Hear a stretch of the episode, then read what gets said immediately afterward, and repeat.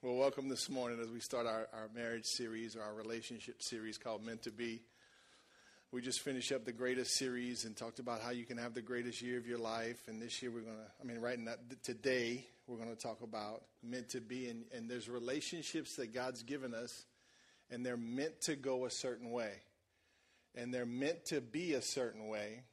But the reality is, is that sometimes we find ourselves in the midst of relationships and they aren't like we thought they were meant to be. Right? Sometimes relationships, and I know it's just sometimes that relationships get a little sticky and tricky, right? But God intended for us to have healthy relationships. And so we want to take the next five weeks and talk to you about marriage and sex and talk to you about relationships and being single and dating. And not that if you're married, that the single part doesn't apply to you. You can't be single again, and you can't start. You can start dating your wife again, but not anybody. So anyway.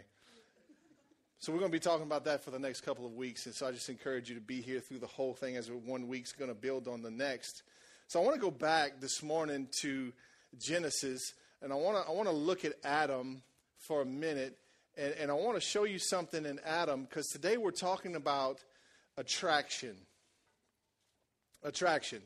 And God, I believe this that God has given us a gift called attraction. Amen. And it's it's it's a good gift. oh yeah, this message is just for you. attraction is a good gift. Attraction is something natural that God put inside of you that is supposed to come out. Okay, so in other words, there's supposed to be something that gets your attention, that causes your eyes to go, whoa, right? There's an attraction there. And so I want to show you Adam and this attraction gift in Genesis chapter 2, verse 20. Let me pray real quick before we start. Father, just open our hearts, open our minds. Lord, I pray against every lie we've ever believed, everything that anybody's ever tried to put on us, anything that the enemy's tried to twist our thinking about. I just come against that right now. And Lord, I ask you for an open heaven to come into an open heart and an open mind this morning. And so, Lord, I pray we leave here today with, with just a better ability to have relationships, with a better understanding, and with the truth firmly in our hands. In Jesus' name. Amen. So, Genesis chapter 2, starting in verse 20. So, God created the world and the earth and everything in it, and He did all those things. And then he, he took the dust of the ground and He formed a man and He breathed life into it. And He gave him the name Adam. And then He created a garden for Adam to live in. And gave Adam a few rules about the garden. But He said, Adam, I want you to take care of all this.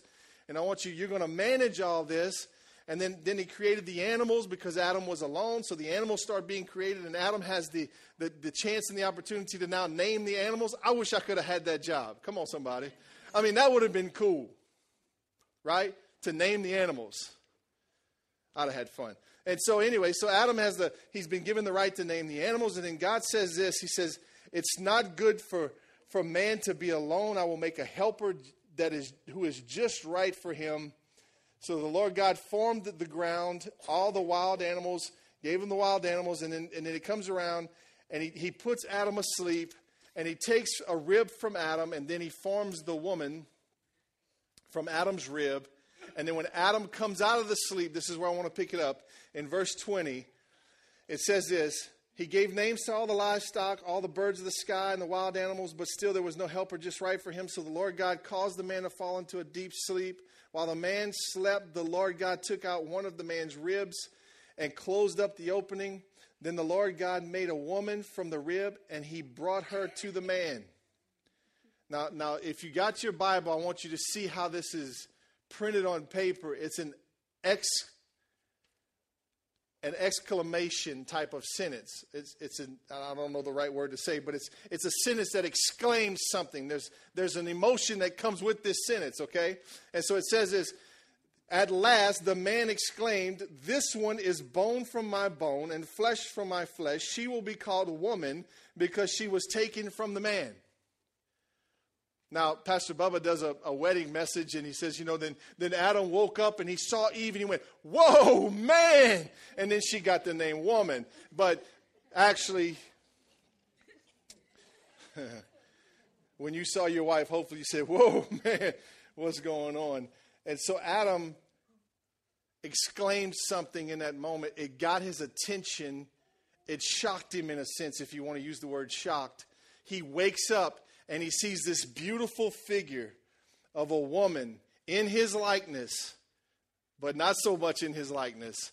And he goes, Oh, man, wow. Think about it. He had never seen a woman before in his life. Right? When I saw Cheryl for the first time, as I'd never seen a woman before in my life. When she saw me, she fell on her knees. I mean, it was just, you know, it's crazy.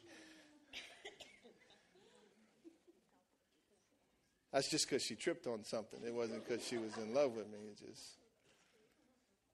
So, verse 24 so this explains why man leaves his father and mother and is joined to his wife, and the two are united into one. Now, the man and his wife were both naked, and they felt no shame.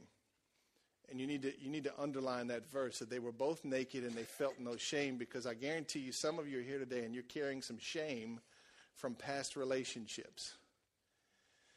Maybe you're carrying some guilt from some things that maybe you've done in the past or some things that you've done recently, and there may be some guilt and some shame that we need to deal with today. And I believe the Holy Spirit is going to deal with that. And, and, and so Adam was formed by God. Every part of Adam was created by God. His head was created by God. His core was created by, by, God for certain purposes. His legs were created by God just the way they are for certain purposes, and his feet and all those other things. So, all of his extremities are created by God to do certain things. He gave Adam the ability to reproduce. He gave him the organs and the things that he needs to reproduce life with Eve. And he gave, so when he created Eve, he gave her not the same things, but he gave her all of her different uh, extremities and parts so that when she gets with Adam, the two can recreate. You follow me? So sex is not dirty, sex is not nasty. Sex was actually meant to be holy. Come on. The people that make it dirty are us who pervert it and use it wrongly and see it in the wrong way.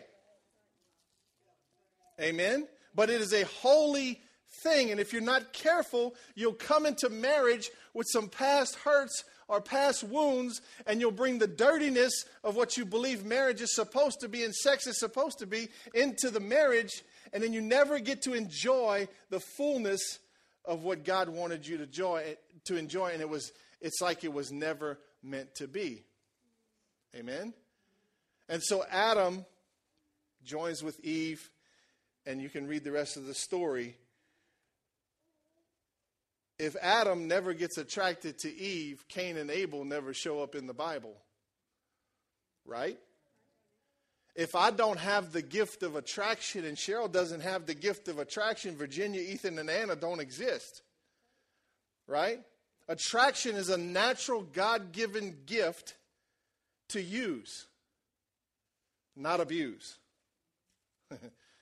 so, Virginia and I last week are riding home from church, and I start asking her questions, and I'm not going to go too far to embarrass her, but I started asking her if she was interested in boys yet. And for her, it was probably the weirdest conversation she's ever had with her dad. But for her dad, I wanted to know if the gift was working. Okay, she's 15 years old. That thing should be working. Right? And listen, I'm not scared of attraction. I'm not scared to teach my kids that you should be attracted to the opposite sex. Or you know what I'm saying? You should. That should happen. It should be a real thing because I want to teach them a healthy way about attraction. I want to teach them how to be attracted to someone healthy. Before the world teaches them how to do it unhealthy. Come on, somebody. Right? Because listen, if you don't teach your kids, who's going to teach them? The truth is, they're going to learn. Right? So we had an awkward conversation, and I love her even more for it, and she's probably more embarrassing me than ever, but I love my girl. She has the gift of attraction, and she's attractive. So how does that work now? Let me play the scenario out for you. So when you when you got boys and girls, okay, this is funny. If you've been in education, you see how it works. You get the young kids that are in kind of like kindergarten, first and second grade. They're clueless, right? I mean, the girl can be the best friend to the boy. You know, and they could pile around and everything's nice and innocent and healthy, right? And just all good and fun and pure. And you go, oh, shit, that's so cute. But then they grow up. So then they start realizing that there's something different about me than her.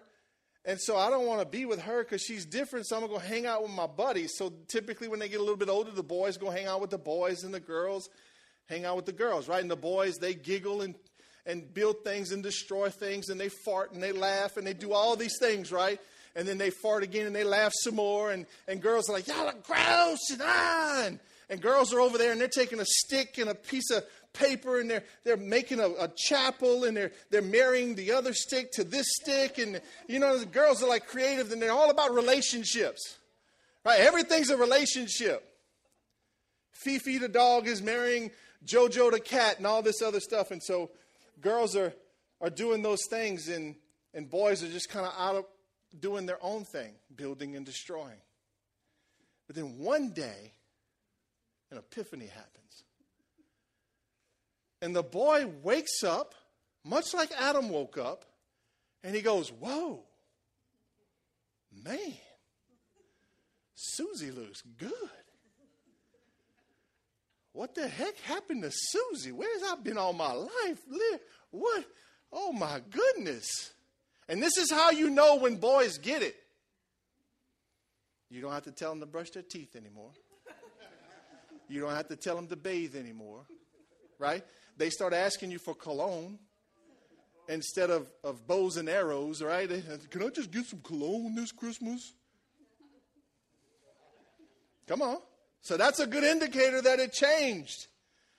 And then for the girls, it kind of happens almost at the same time, and the girls go, Oh, he's looking at me. If I play too good of a girl, let's just say I practiced for the message. That's all. And there's three women in my house, and the dog's been fixed. So you know what I'm saying. I'm, me and Ethan are outnumbered, but so the girls are like, oh, he notices me. He sees me. Oh, and they like that. They like that attention, right? So they, they start wanting to get that attention. So then they start flirting, and then these, these weird feelings start happening between boys and girls, and they don't always know what to do with them. I think that's why it's important that we teach them about attraction, right? Because I want my kids to understand hey, you one day, and my son's learning this right here in this moment. one day, son, the light switch is going to flip and you're going to go Shazam. She looks good. Right? And I want him to understand that that is a gift from God meant to be used by God. Come on, somebody, in a healthy way. Right? I don't want him to be afraid of attraction. In fact, I want to keep the lines of communication open so that when, when Virginia gets interested in a boy one day before it's time to get married, she can come to me and say, Dad, I got feelings for this boy. That's what I want to establish. I want to open up a line of communication because I don't want her to hide something from me or to feel like she has to hide something from me. See, my mama kept attraction as taboo. And so when I found out about attraction, it was in all the wrong places. You with me? So I learned attraction the wrong way. So therefore, I came into this life of attraction using it the wrong way. And it took me down a road I was never intended to go down. Let me give you this tip anything that you try to hide from your kids is only going to stir up their interest in it. Come on, somebody. What you fail to teach them, the world's going to teach them. And how do you know if it's right or wrong? I would rather have the sex talks with, my kids than to let uh, JoJo or Bob at the school tell my boy about sex, right? Because they ain't got no experience, and I'm sure they're going to get it wrong the first time. And so I, I want them to understand the right way. Are you hearing what I'm saying? And so attraction is a good thing, it's meant for us to enjoy. It's a gift. So, number one, attraction is a gift. It's a natural feeling of being drawn to other individuals and desiring their company. Attraction usually shows up in the, in the eyes first. It, it's their appearance is something that you like. And you got to understand something that beauty, they say beauty is in the eye of the beholder, and what's beautiful to me may not be beautiful to you. Come on, somebody. Right? But what's beautiful to me, when I see it, I'm attracted to it. And I want to, I have a desire to want to be next to it or get closer to it. Right? And so I have this attraction gift, and it's, it's meant to be used the right way. And so when I saw Cheryl the first time, I fell in love first sight. True story. We were at the stands at a McNeese football game. I wasn't playing. And I'm sitting in the stands, and we had a mutual friend, and we're standing there, and I look over at this little skinny girl, and I go, Whew, man. Now, by this time in my life, I've seen a lot of pretty girls. But there was something about Cheryl that got me. And I went, golly, look at that. Didn't even watch the football game. Could care less. My own team playing. I'm like, I don't care who gets. And so I chased her that night, and we went dancing, and we did all kind of crazy stuff. And I tried to get her number and all these things. And she gave me her number, but the way we were, she lived out of town, so we couldn't make long distance phone calls from the dorm, so I couldn't call her. So I went through this awkward period of I didn't call. So then I had to find her a couple days later, say, "Hey, can you call me?" So she was offended by that, and so my attraction to her started immediately. Her attraction to me started later. Come on, women, you know what I'm talking about. Right? I mean, I, I okay, I got to confess. I lied a little while ago. She did not trip and fall in love with me, okay? I just, in case you accidentally believe that. It, it wasn't until I wore shorts in front of her and she seen my massive bowed up thighs that she was like, boom, Lord Jesus and she almost felt it. That's when it really happened. But her first thoughts of me were, oh gosh, this is a dumb jock. Dear goodness. it's like she had to put up with me or something. You know, she tells that, I'm going, golly, did you, I mean, didn't I look good? I had hair and everything. I'm like, ah. I had hair, I had a credit card from my mama, and a bag phone. I mean, I was rolling. You younger folks don't know what that is. It was a cell. The first cell phones was in a black bag about that big, had a big antenna sticking out, and a long cord that you had to keep it plugged in. And but attraction is a gift. It's a gift from God to us. And you should never lose your attraction gift. I was taught at a later age when I was discipled by somebody that you got to be careful what you look at. And as men, we do have to be careful at what we look at. But you cannot deny that when somebody or a woman walks in front of you and she is attractive, that you find her attractive. When you fall into sin is when you look too long. There's a difference between, between saying, that's an attractive lady. And then going, man, whoa. You follow me?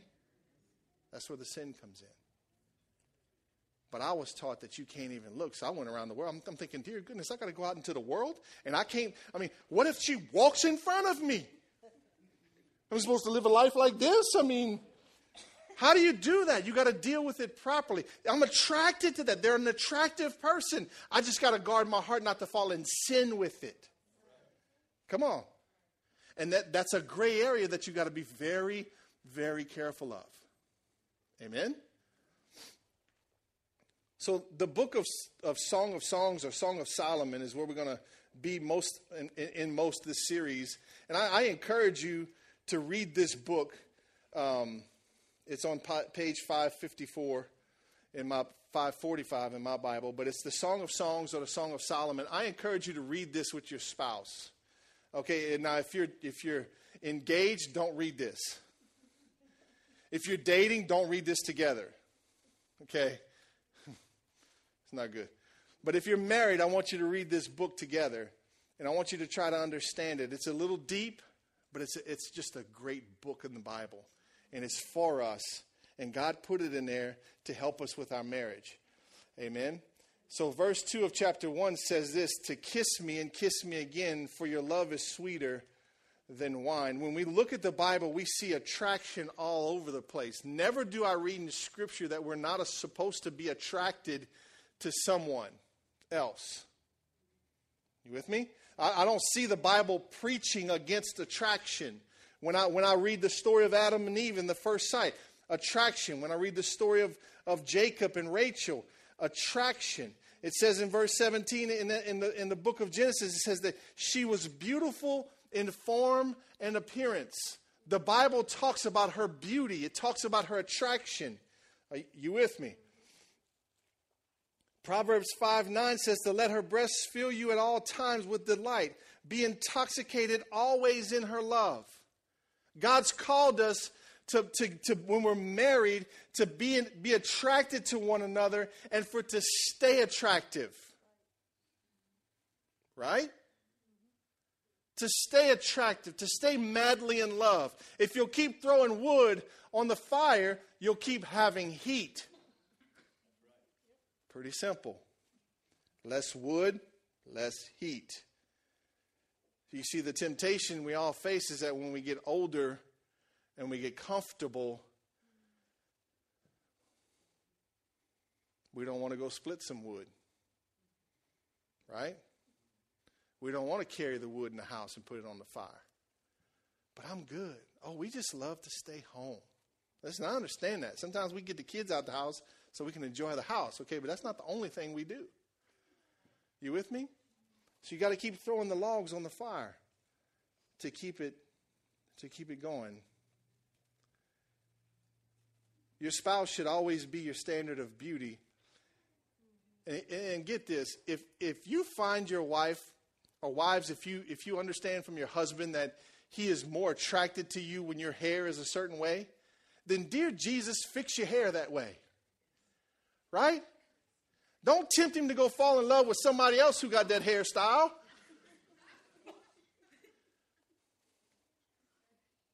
Man, if she likes you without your gut hanging over your belt, then, then do something about it. Come on, somebody. She's never told me that, so I'm good. It's, it's the legs. It's the legs. I just say, get in the morning, do some squats, keep them thighs big, and, and wear my short pants at the house. And she's happy, happy, happy. If he likes you in a certain pairs of, pair of jeans, wear the jeans. My wife's got jeans that look like she's going to work on the farm, and I don't really care about them, but then she's got those jeans. And when she wears those jeans, I feel anointed and appointed. I'm like, Lord Jesus. Talk about make a man go find a babysitter and take a woman out. Good pair of jeans. Women, you don't know the power you possess. So, number one, attraction is a gift. Number two, beauty is vain. Although beauty suggests attraction, according to Scripture, beauty can be deceptive. That's why you got to be careful with your attraction because it can be deceptive. The Bible talks clearly about the woman that comes all dude up, all done up, trying to get your attention and become a distraction. The Bible says you got to be careful with that. It can be a deception. Don't be wowed by that. Be wowed by the one that God gave you right? And beauty is in vain. So if you fell in love with your spouse just by the way they look, you're going to have to do some work. Because there's a day coming where it's going to start to sag and drag. Can I get a witness? Come on. It's, hey, it's just the truth. Enjoy it while you're young when it's nice and firm and everything feels tight and right. But let me tell you, it's going to sag and drag. Just saying. It's the truth. Hopefully, in the process of sagging and dragging, you fell in love with the inside. Where the beauty really lies. Come on. I mean, I used to have thoughts, you know, I was, we'd be married and I'd be bowed up the whole time and, you know, she would be firm and it just don't happen. Kids came for one thing. Then age came and then pain came and sore muscles came and right? But I'm here to tell you I'm more in love with my wife than I've ever been. She is my best friend. My very best friend. And it didn't take me long when she wowed me with her looks, though I thought she was a bit skinny. I said, she just gotten over being sick and she was like real skinny, still attractive. But it didn't take me long when I saw the inside of her, when I saw that she had life. That she, when, when Cheryl walks in the room, the light gets brighter. You with me? She got this thing on her. And that's the thing I love, is that when she walks in, it's like, hey, how you doing? And everybody kind of goes. So when my wife's around, I'm at full alert. And I love that about her. I love her tender side. And I've discovered the beauty that's inside of her. And it's so much better than the beauty that was on the that is on the outside. Are you with me? On her best day on the outside compares nothing to what's on the inside. And that's what keeps me coming home every day. That's what keeps me from taking a job where I got to go sleep with a bunch of men. That's what just keeps me at the house. You follow what I'm saying? I love my wife. I didn't marry her to leave her. I married her to chase her. And I will chase her till the day I die. I've already warned her. So beauty is vain. Proverbs 6:25 says this, "Do not desire her beauty in your heart and do not let her captivate you with her eyelashes." Scripture repeatedly challenges us to get beyond external appearances and consider beauty of the heart. Look at what Jesus said in Matthew chapter 23. He was talking to the, the scribes and the Pharisees. He said, Woe to you, scribes and Pharisees, hypocrites, for you are like whitewashed tombs, which outwardly appear beautiful, but within are full of dead people's bones and uncleanness. So you outwardly appear righteous to others, but within you are full of hypocrisy and lawlessness. Physical beauty will not sustain your marriage. Physical beauty will not sustain your marriage. In fact, the Bible says that it's, it's not as profitable to take care of your physical body as it is to take care of your spiritual body. I claim that verse for myself. That's why I don't go to the gym. I'm like, Lord, I'm working on the inside. Nobody said amen. When you look at David and Bathsheba, David fell because he fell in love with her outside and not her inside.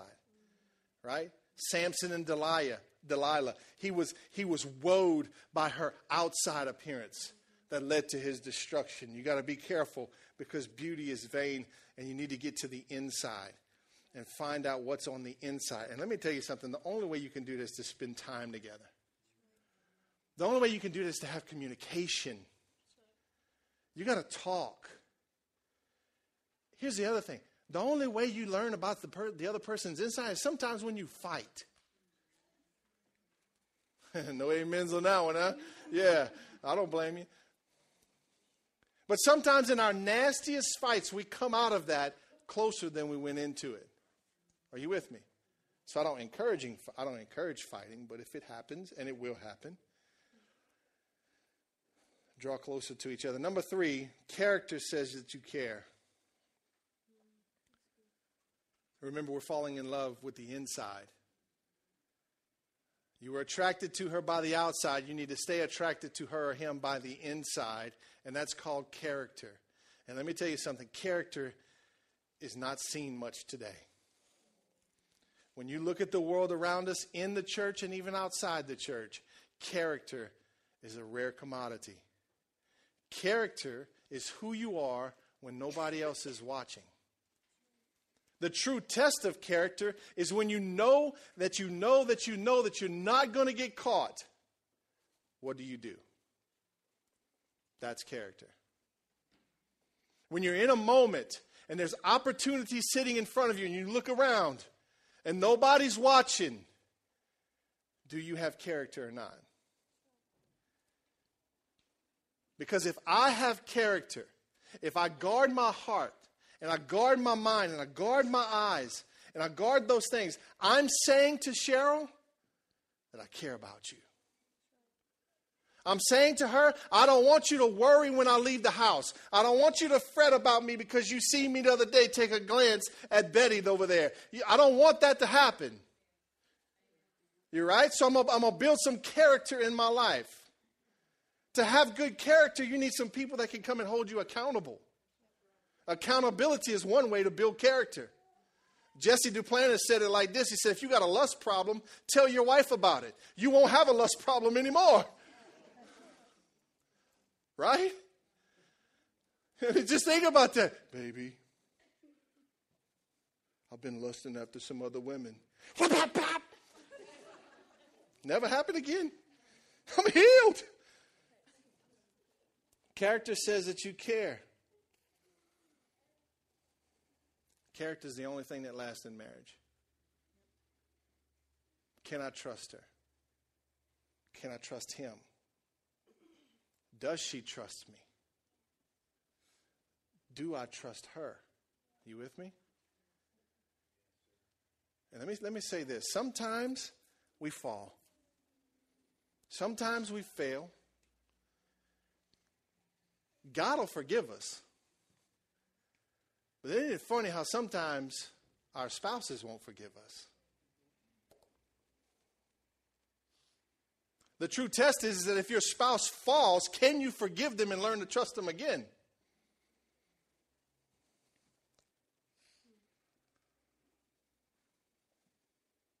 Proverbs 31:10 says that an excellent wife who can find? She is far more precious than jewels character should be valued more than jewels. There's shows on TV today like Caught on Camera and Cheaters and all these other different shows that I don't watch, but I hear about. And there's people that are constantly getting busted doing something they're not supposed to do. Look at politics. Politicians walking out of a hotel room kissing on a girl ain't even his wife.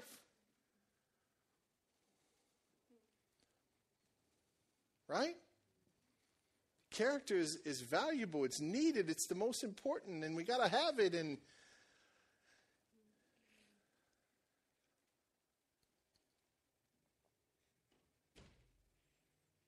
you got to ask yourself the question, and you got to get honest with yourself do I stare and do I fantasize? Do I keep my thoughts captive? Let me tell you something just because I'm a preacher, just because I'm married for 18 years, doesn't mean that I'm not tempted doesn't mean that the devil's not after me. In fact, that just puts a bigger bullseye on my back. Because he'd love to tear this big brother down. Because if he tears me down, he's going he's going to do something to every one of you. I'm tempted. I'm just going to be real. I'm tempted.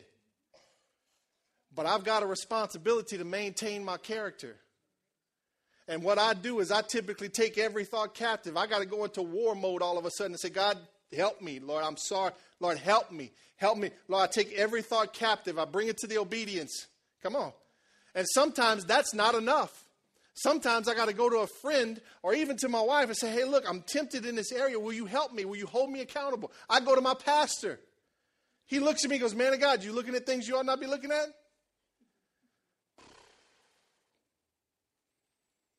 Right? You got to fight for character. You got to fight for integrity. I remember one time, I'm to share this about my wife, and it was, it was a one time thing. And I walked into the room. She didn't know I was in the room, and she was talking to a friend on the phone. And I walk into the room behind her. She doesn't know I'm there, and she's putting me down on the phone.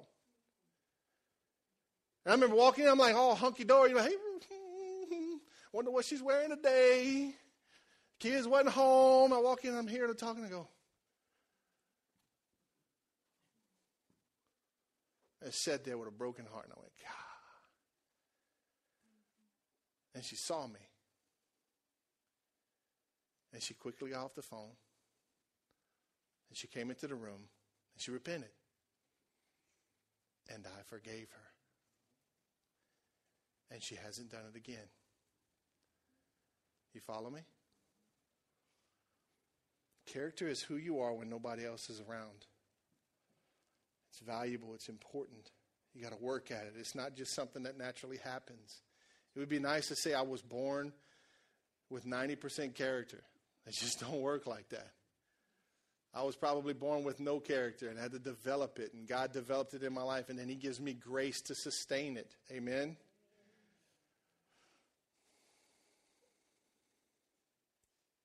So, what do you do when your spouse falls? Is that your ticket out?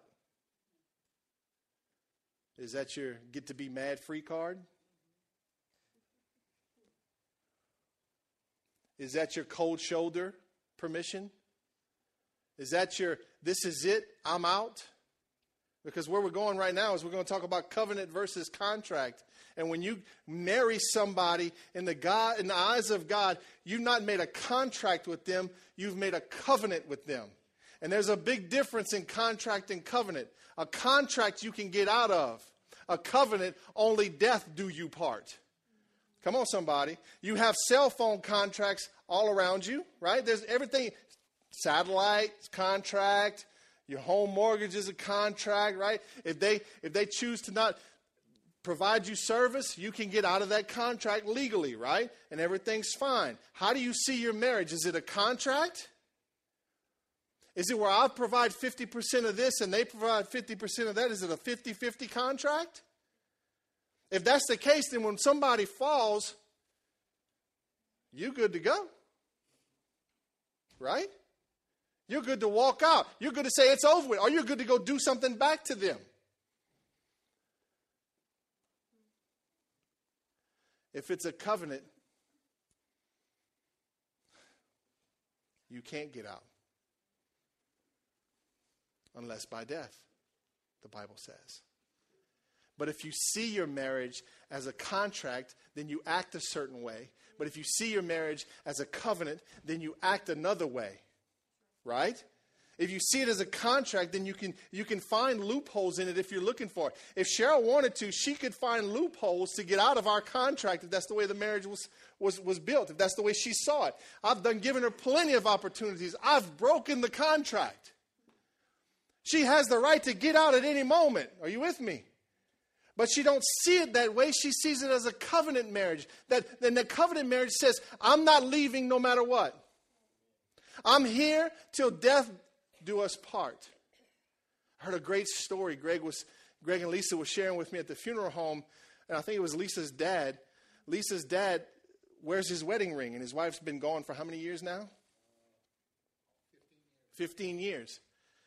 And so he kept wearing his wedding band. Most older men, when they, their spouse dies, they take the ring off and this and that. And so Lisa one day says she's going to go tell her daddy that he could take his wedding ring off. So she goes and she says, Dad, you know, mom's been gone for a while. You know, I mean, you, you don't have to wear your wedding ring anymore. And he, he made this profound statement to her. He said, When we got married, I said, Till death do us part. And I ain't dead. So he still wears his wedding ring. And I go, man, that, that brother's in it for the long haul. Had opportunity to get out, but never took it. You see, how do you see your marriage today? How do you see your relationships today? Is it a contract or is it a covenant? Where are you at? Because if you see it as a contract, then there's always going to be a way out. But if you see it as a covenant, I'm here for the long haul. I'm not leaving. Thick and thin. hair, no hair. Right? Skinny or fat. Sick or well. Are you in? You see, a covenant relationship is a hundred, a hundred. It's not 50 50, it's 100, 100. And the true measure of selfless love is when you're giving to your spouse and you're getting nothing in return and you just keep on giving. That's selfless love. And that's what it takes to keep a good marriage going today. Amen. So I don't know where you're at today. Maybe would you come play for us? I don't know where you're at in your relationships. I don't know where you're at in your marriage. I don't know what you're going through. I've sat through some marriage counseling before and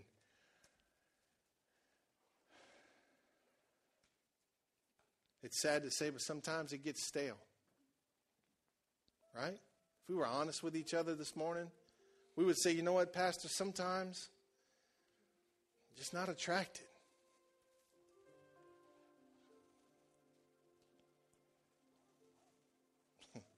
Cheryl and I got this thing when we fight sometimes, you know, the occasional once a year fight we have. We'll get mad at each other and one of us will usually look at the other one and go, You still love me? And it's usually me saying that. You should say, Yeah, I still love you. I just don't like you very much right now. And you know what? I'm good with that. Because I know that sometimes in marriage, we don't like each other. Sometimes we got to get away. Sometimes I got to go find my old buddies and fart and play with sticks and do all those things. And sometimes she needs to go with her girls and do her things and all that kind of stuff, but never for too long. Because I miss her. I miss her. She is my best friend. And she's funny. And she's a firecracker. And I love you. I love you, baby. So sometimes it gets stale, sometimes it gets old. Rekindle it, stir it up. This morning, I just want to pray for you, and I want to pray that God comes in with one of those blower things that you'd use to blow and stir up a fire. I'm praying this morning that the Holy Spirit comes in and just breathes on your marriage. So, would you stand with me this morning? Because I'm just believing for great marriages in this church. It's been prophesied, it's been told, and it's for us. We're going to have great marriages because here's the deal is your marriage is a reflection of your relationship with Jesus. The Bible talks about Jesus coming back to get his bride. It's a wedding, it's a relationship. We are the bride, he is the groom. So my marriage is a reflection of Christ. Amen. So just lift your hands towards heaven this morning as I just pray for you, I just want to release over you just a fresh breath of the Holy Spirit. Lord, I come to you right now. And I just pray for every marriage in this room that, Father, you just breathe fresh and new. Just fan the flames, Lord. Stir the man up to go out and do something he hasn't done before. To get a babysitter, Lord. To make reservations. To book a hotel. To get away, Lord I pray you just stir it, Father. Just fan the flames right now, Lord. I pray you stir up our, this gift of attraction for one another, Lord. That it's not just the outside, though the outside is important, Lord. It's the inside and where the character is found and where the real beauty is, Lord. Help us to see the beauty in one another this morning, Father. Stir it up in us, Lord. Revive these marriages, Father. Stir them up fresh and new. And for those that are engaged in, and thinking about marriage, Father, right now, I just pray you continue to, to just help them with their attraction gift. And Lord, help them to just sit through a series like this and, and just glean from you what it is that I need to do, what it is that I need to look forward to. How is it meant to be? Because, Lord, I believe how it's meant to be is not how all of us are living. Lord, you intended for our relationships to be fruitful. You gave Adam the instructions to multiply. Be fruitful and multiply. I pray that, Lord, as men, we learn to breathe life into our wives.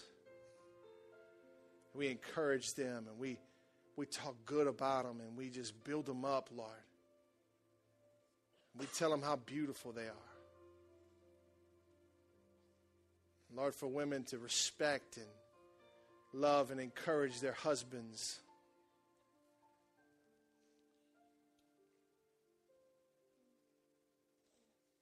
Lord, I thank you for this morning. You want it to be good, Lord. You want it to be holy and pure and fun and You even want it to be sanctifying, Lord, this marriage we have.